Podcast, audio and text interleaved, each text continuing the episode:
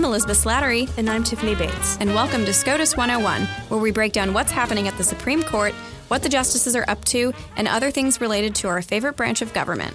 This week, we're talking about a win for election integrity, a loss for one of the Constitution's lost clauses, and we'll interview Sixth Circuit Judge Jeff Sutton. Supreme Court issued decisions in four cases on Monday of this week, and I went over to the court to hear the justices announce a few of those decisions. And noticeably, Justice Anthony Kennedy was absent from the court. Once I saw that, I figured the decision in Gill versus Whitford, which is the partisan gerrymandering case, would not be coming out. I have a feeling Kennedy will want to be present for that one. Um, and it's not all that uncommon for justices to miss a day here or there at the end of the term. Uh, my colleague who was with me joked that maybe Kennedy retired and didn't tell anybody. um, but I doubt that Anthony Kennedy is ghosting the Supreme Court. Uh, but it has been more than 255 days since Gill was argued, the longest the court has to taken taken to decide um, a case in decades. And according to Adam Feldman from Empirical SCOTUS, the longest a case has ever taken to be decided was Holder versus Hall, a 1994 case, which took 269 days. And Adam also reported that since 1950, the court has only taken longer than 255 days to decide 10 cases. So Gill was argued on the second day of this term back on October 3rd. But of course, the justices heard oral argument in Benisek versus Lamone, a second partisan gerrymandering case, and that was in March. So that could be part of the reason for the holdup here. Then again, there didn't seem to be very much consensus among the justices coming out of the Benisek oral argument. And I think Justice Breyer suggested at the argument that maybe they should get out a blackboard and try out all the different theories the challengers presented for invalidating redistricting maps. Um, so maybe that's what they're doing uh, while we're waiting for that decision to come out. But let's move on to the cases that were decided this week, including what's being called Ohio's Great Voter Purge. Mm-hmm. Yes, so the biggest case this week is Husted versus A. Philip Randolph Institute, and it's a big win for election integrity and for the Buckeye State. Ohio SG Eric Murphy argued the case for the state, and he was also nominated to serve as a judge on the Sixth Circuit just a few days ago. So I think it's safe to say that Eric is having the best week of his life. Definitely. And we interviewed him earlier this year, so you can check that out too. Uh, so back to the opinion. It was 5 4 and written by Alito and joined by the Chief, Kennedy, Thomas, and Gorsuch. And the court held that Ohio's process for removing voters on change of residence grounds does not violate federal law. So, Ohio's process is pretty unremarkable here.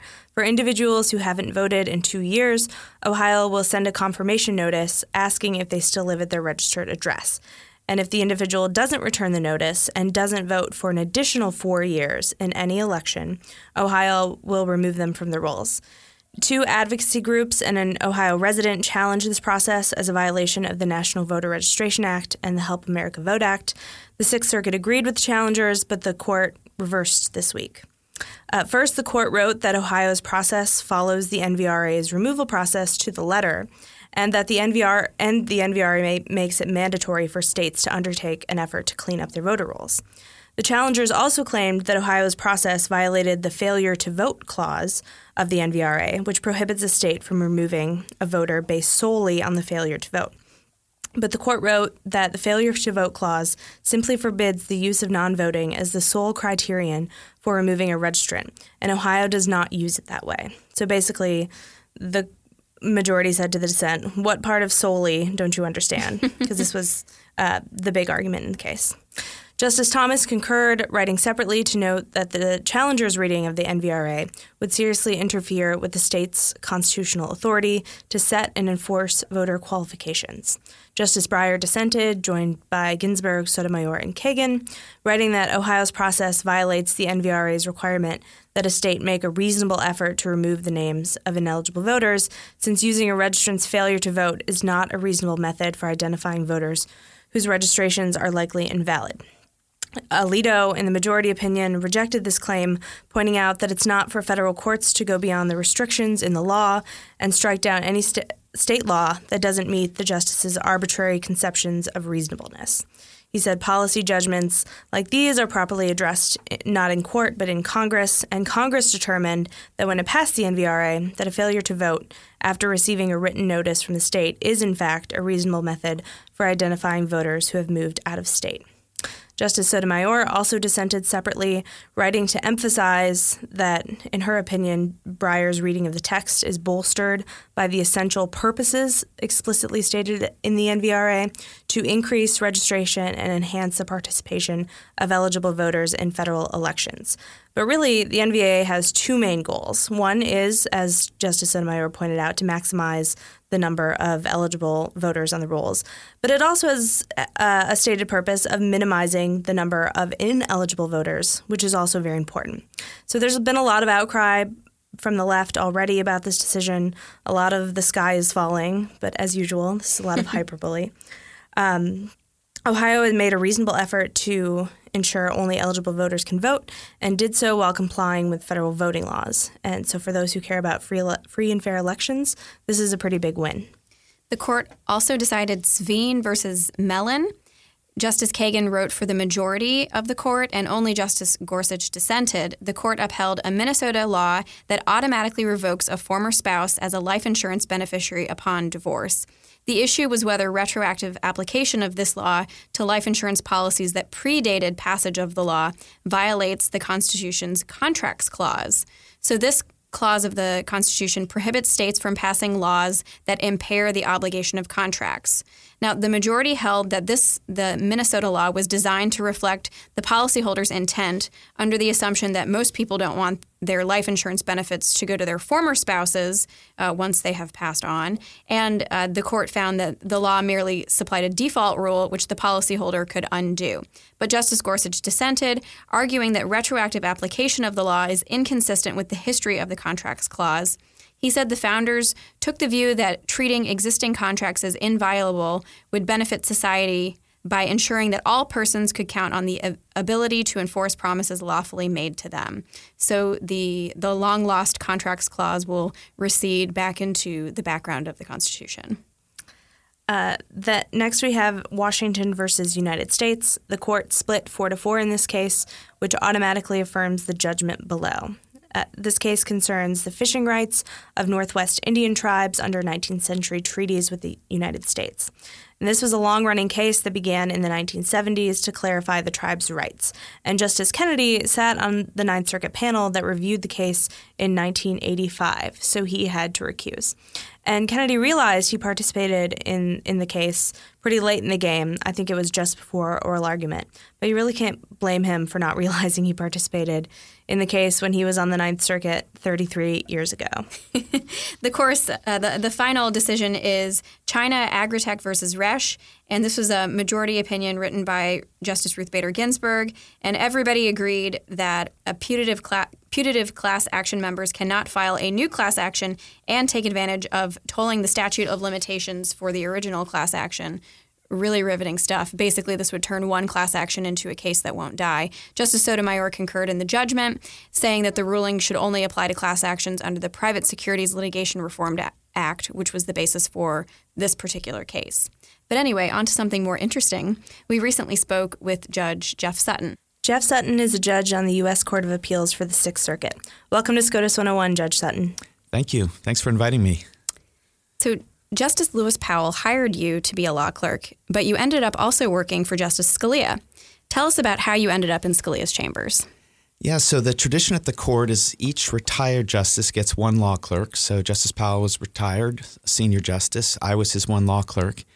And the tradition at the court is that the clerk for the retired justice can clerk for an active justice's chambers. So you might ask yourself, why did I decide to clerk for Justice Scalia? Uh, the reality is, I was pretty new to law, but a transformative experience in law school was reading Tempting of America. It was a gift from my father in law, Christmas of my 3L year. And uh, I have to say, it really changed my view of the law and really affected my view of how we interpret statutes and the Constitution. Um, I think the other reason I was interested in clerking for Justice Scalia is I, of course, had read many of his opinions in law school and I love them. Uh, in fact, my goal in clerking was to learn how to write like him. Um, that's probably an unreachable goal, but uh, so when I asked uh, Justice Scalia if he'd allow me to clerk for him, he uh, he said yes. Um, the upshot is. I chose him. He did not choose me. yeah, so Scalia once apparently said, I wouldn't have hired Jeff Sutton. For God's sake, he went to Ohio State. Uh, but then he followed up with, and he's one of the best, very best law clerks I ever had. So you obviously had a special relationship with Justice Scalia. And what's your what's your favorite memory from your time at the court? Well, Justice Scalia is not known for exaggeration, but he might have been exaggerating a bit there. Uh, but we did have a wonderful relationship, and I think part of it is to recall that Justice Scalia was a professor first and a judge later, and I think he really enjoyed clerks that embraced what he was doing, uh, became passionate about it. And for me, it was very difficult not to be passionate about the law after working with Justice Scalia. Uh, my one memory slash story, um, as I said earlier, I it's difficult to work for him and not want to try to write like him. And so I thought during the year I would really try to pay attention and see if there was some secret to this gift of his by the end of the year, I really can't say I could put my finger on, oh, it's an IQ issue, it's he spoke several languages issue, or he just he was an only child issue. It didn't seem to be any of those things. But there was one story that was kind of amusing and is probably the closest you'll get to figuring out why he writes the way he does. So one morning he'd been working on an opinion late at night. It happened to be one of my cases.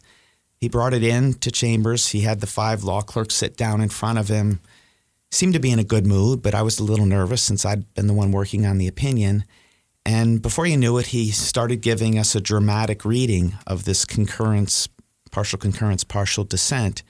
Uh, my first reaction was, I think, the natural, healthy reaction is, who does he think he is, and why should we be listening to this guy give us a dramatic reading of his opinion? We have a lot of other things to do. Um, but it was it was hard after a little while not to appreciate the joy the language gave him the joy of the analysis, the joy of writing the way he'd written. Um, quite sadly, most of my work had been left on the cutting room floor. Uh, he'd spun my straw into his gold, and but the real point wasn't how excellent the writing was. The real point was how much joy the writing had given him. So for me, the reason Justice Scalia writes the way he does is he gets joy from it, wants to do it again, and I really think it's a function of wanting to be a good writer. It's not some inherent gift one gets at birth. We do a bit of dramatic uh, concurrence and dissent reading in our offices as well. Good for you. So, you served as one of the first uh, solicitors general for the state of Ohio, and you've been credited with setting the model for the modern state solicitor general office. Where did you get the idea, and how did you go about standing up your first office? Yeah, so I'm not, you know, I, I don't know. Um, there were a lot of people that involved. You know, Greg Coleman in Texas had a big role in this. Richard Cordray in Ohio. There's quite a few people, so I wouldn't say I deserve any particular credit. Um, I, it was a transformative job, though, and I really enjoyed it. it. I'd say it was the best legal job I had, above being a judge, above being a law clerk at the court. And I think what was I found really interesting about it was realizing how exciting it was to represent a state. Um, you stand up on behalf of the United States, uh, that's exciting, but I'm, it's difficult to say exactly what that means. It's such a big country with such diverse groups, interests, and so forth. When you stand up on behalf of the state of Ohio, I really knew what that meant. I knew Ohio. I knew rural Ohio. I knew suburban Ohio. I knew the urban parts of Ohio.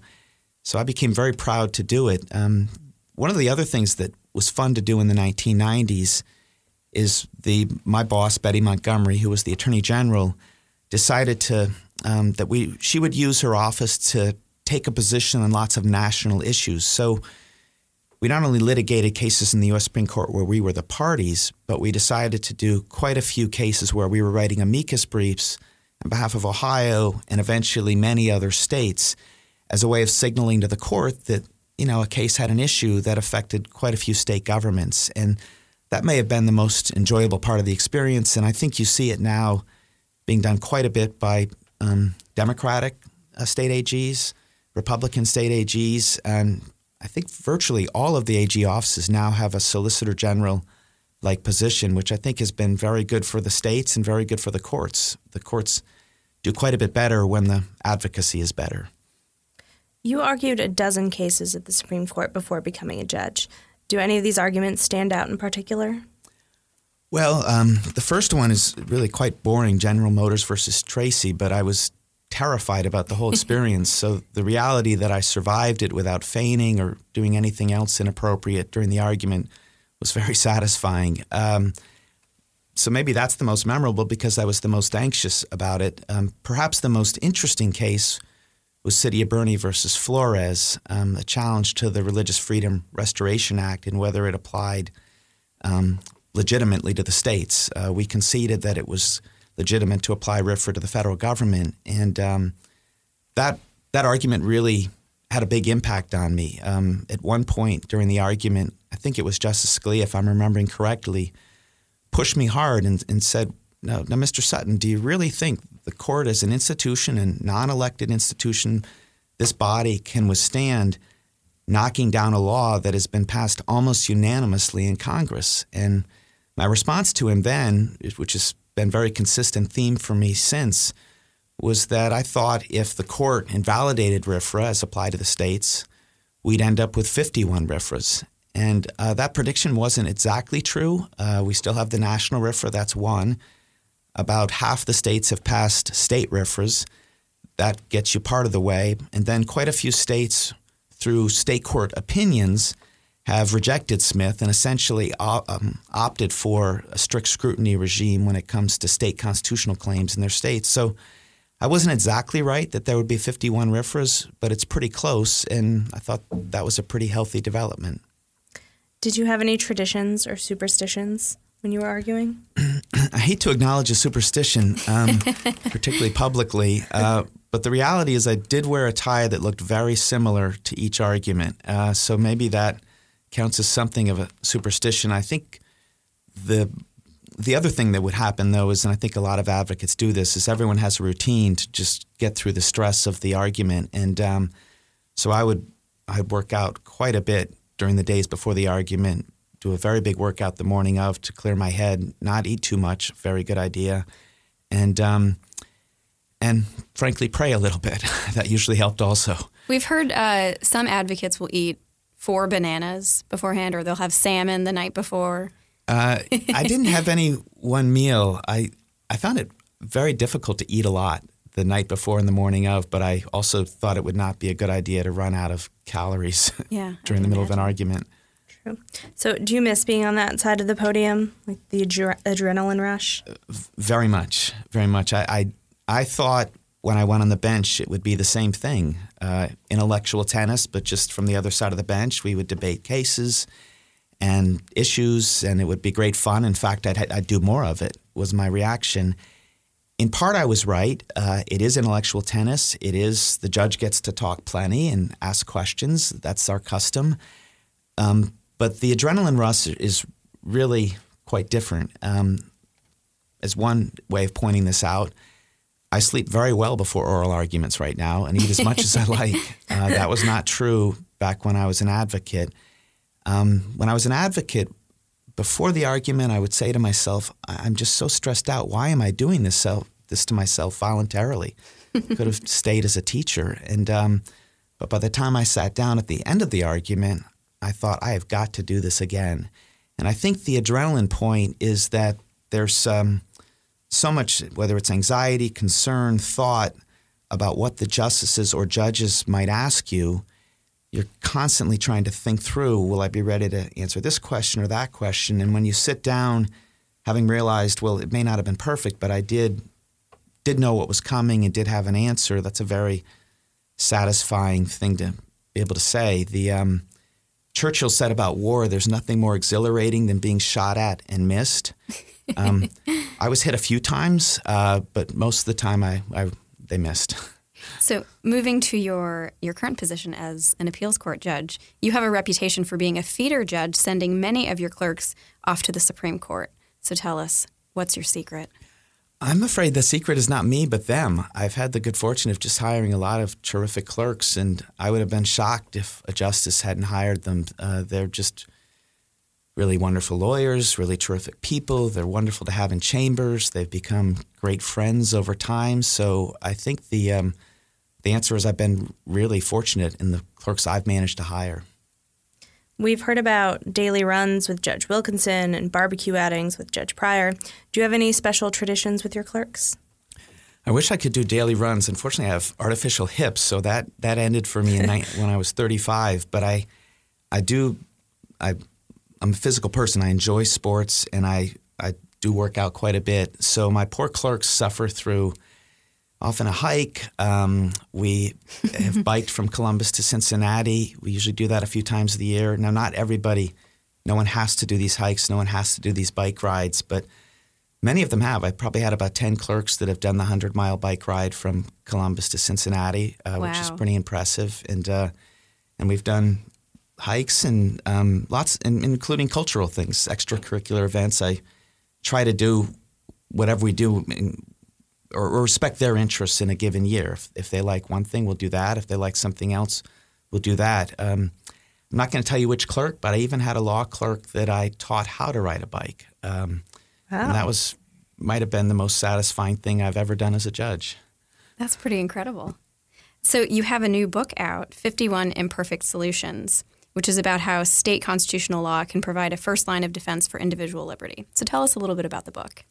Well, I mentioned during the City of Boerne oral argument my response to Justice Scalia's question about uh, and I said if RFRA was invalidated against the states, uh, we might end up with 51 RFRAs. And uh, that's essentially where the title comes from that there are 51 constitutions, 50 state constitutions, one U.S. constitution. Um, I guess one idea behind the book is that when you think of constitutional law stories in this country, what we learn in law school, there's a real focus on the federal courts and the U.S. Constitution. And I thought, as an initial matter, it might be healthy to tell some constitutional law stories, stories from the perspective of the state and federal constitutions and state and federal high courts. Uh, so that was one goal in the book. Uh, the other goal in the book was that when we think of constitutional law and the states, we tend very quickly to think of the state's role as being negative, as the state setting a negative example that leads to this or that new doctrine in federal constitutional law.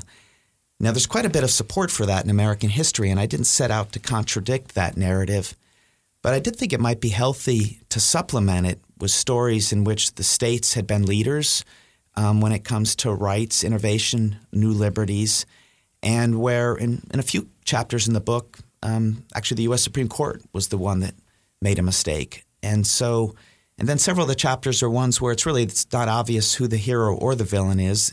the, the chapter just shows it's really quite complicated, as long as we pay attention to the roles of the state and the federal courts. Uh, I think it surprises most Americans, including most American lawyers, that if you want to challenge the validity of a state or local law, you have two shots, not just one, to do so. You can attack it under the state constitution and you can attack it under the federal constitution. And it's well to remember that all of our individual rights in the federal constitution originated in the state constitution. So those are some of the themes of the book, and thanks for asking about it.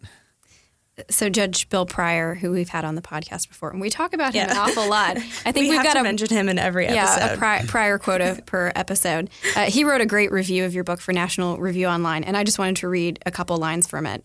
He said, If ever America needed a contemporary evangelist for Madison's vision of that double security, Federal Circuit Court Judge Jeffrey Sutton would be federalism's Billy Graham. Judge Sutton has preached the gospel of federalism throughout his professional career. Well, uh, that was very kind of Bill or Judge Pryor, maybe we should say. Um, I should tell you that uh, that friendship is a. Um, there's a funny, a fun story behind that friendship. Uh, it was a very significant event for both of us to work. He was the Attorney General for Alabama, and I was the State Solicitor for Ohio. And in the first Federalist Society meeting I'd ever been to, I went to the National Convention probably in '97 or '98. I can't remember exactly he and I were put on a panel about um, the education funding lawsuits uh, that have come around the country since the U.S. Supreme Court's 1973 Rodriguez decision. And I think the way the panel was designed, the Federal Society likes to have a balanced panel. I think Bill and I were supposed to be the conservative side of this against these lawsuits, and then I, I can't remember our other guests or the panelists, and they were supposed to be supportive of these lawsuits. In my recollection of the panel, and Bill supports me on this memory, is I started talking about it and I started saying, well, you know, at least um, I may not have liked these lawsuits. I lost the one in Ohio, so I wasn't happy about that. But I said, you know, it's better that it happened at the state level than if it had happened at the U.S. Supreme Court level. That could have been really problematic. And Bill quickly turned and said, well, no, these are these are just terrible lawsuits all around. There's no exceptions. and so the two people that were supposed to be on the same side of the debate spent the next half hour arguing with each other. And frankly, this book grows out of that that initial debate, and uh, it's really been f- fun for Bill and I to continue to talk about it. And when I went back to private practice, he was kind enough to hire me for several cases that I argued on behalf of Alabama. So it's really a wonderful friendship. I don't think I'd be a federal judge but for Bill Pryor. That's wonderful to hear. So we have one final question. If you could have a conversation with any justice, living or dead, who would you pick and what would you talk about? Yeah, that's a good one. Um, so Justice Jackson uh, grew up in the same, really same small town my mother grew up in in northwestern Pennsylvania, and my family's been there for as long as his family has. So I've heard so many stories about him, and he's a wonderful writer. And I think I really would have enjoyed hearing stories about northwestern Pennsylvania, his writing. Um, but I, I actually, if I had to pick just one, I'm afraid it would not be him. It would probably be the first John Marshall Harlan, um, Plessy dissent, and so forth. And my reason for that is, I, you know, one of the great um, tragedies in American history is the failure of Reconstruction. And he was a witness to that. And he was from Kentucky, so he had a really interesting perspective on this. And I really would enjoy an hour long discussion over dinner with him about what he think went wrong, is there anything we could do about it today? Because it's we're, we're, you know we're still living with that tragedy, and it's just so unfortunate. And he he seemed to see the issue at the time in a way no one else did. I think that would be a great conversation to to witness. well, thank you, Judge, so much for joining us. Thank you for inviting me. We'll wrap up with a round of Supreme Trivia, Ghosting the Court edition. I'm going to give an excuse for a justice's absence from the court, and Tiffany will guess who the justice was. Are you ready? Yes, let's do it. I hope some of these are hard. In 1939, the court announced it would adjourn for the summer on May 29th. And this justice ended up missing the final conference for a case on June 3rd because he went home to Elkton, Kentucky for a family reunion. Oh, I can give you I can give you a hint. yeah, I need a hint. He was one of the four horsemen during the New Deal era. From Kentucky. From Kentucky. Um, like Judge Sutton literally just talked about this. I can't remember his name. it was Justice James McReynolds. Okay, so uh, so he missed the final conference for Coleman versus Miller, and this was a case involving whether Kansas properly ratified the proposed child labor amendment to the U.S. Constitution. So when the court released the opinion, it indicated that it was equally divided on one issue in the case, and this perplexed a lot of people because all nine justices had otherwise participated in deciding the case, but apparently this particular issue was hammered out at that final conference that Justice McReynolds missed. So apparently, none of the justices wanted to call him back. Um, because and this is this is in the the Supreme Court Historical Society had a had an article about this last year um, because apparently he would have told them frankly go to hell um, and so uh, another justice just said you know we're just going to say we're evenly divided on this point. That's funny. Okay. Next question. In 1945, this justice took a year off service of, at the court uh, to be a prosecutor in a series of trials overseas. oh, the Nuremberg trials. Yes. Um, so Justice Warren. No. No. What do you mean, no? Not Warren. You know who it is. We just talked about him with Judge Sutton. He was the Attorney General. Oh, Jackson. Yes, yes. I, I yeah, yeah. You, just, you, I, you get credit for Warren, that one. Okay, you knew. So anyway, he served as uh, this was unprecedented. He served as the chief prosecutor during the Nuremberg trials, and there were several decisions in that term when he was missing that ended up splitting four four, and some had to be re-argued once he returned to the court the fi- uh, the following year. Yes, I. For the record, I knew this. I'm not that dumb. Next question. This justice was absent from October until the following March after he was thrown from a horse. What year was this? You didn't say uh, 1949. Sorry, I didn't say the year. A thrown from a horse. I have no idea. He was also known for his um, kind of wild personal life. Oh, is this the guy who left the court and then the Senate refused to confirm him again? No. Longest serving justice, I believe. I don't know. Okay, it's Justice William O. Douglas. Okay. He apparently broke 13 ribs when he was thrown from a horse. And then just four months after he returned to the court, he was hospitalized again because he was kicked by a horse. so I think the moral of the story is that Justice Douglas needed to stay away from horses. It's like a Justice Breyer level of accidents. um, final question.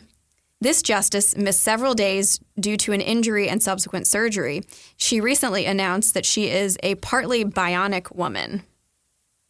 Oh, um, I'm gonna say Justice Sotomayor because she recently broke her shoulder. Yes, yes, she broke her shoulder right. when she fell in April, and she had to have surgery. And she said that she's a partly bionic woman uh, when she spoke at, I believe it was the American Constitution Society, had an event last week.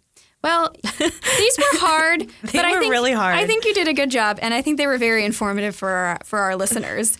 uh, but thanks for listening to SCOTUS 101. Be sure to subscribe on iTunes or wherever you listen to your podcasts, and please leave us a rating if you enjoy listening. Please also follow us on Twitter at SCOTUS101, and you can email us at SCOTUS101 at heritage.org with questions, comments, or ideas for future episodes. You've been listening to SCOTUS 101, executive produced by Elizabeth Slattery and Tiffany Bates. Sound design by Michael Gooden, Lauren Evans, and Thalia Rampersad. For more information, visit heritage.org.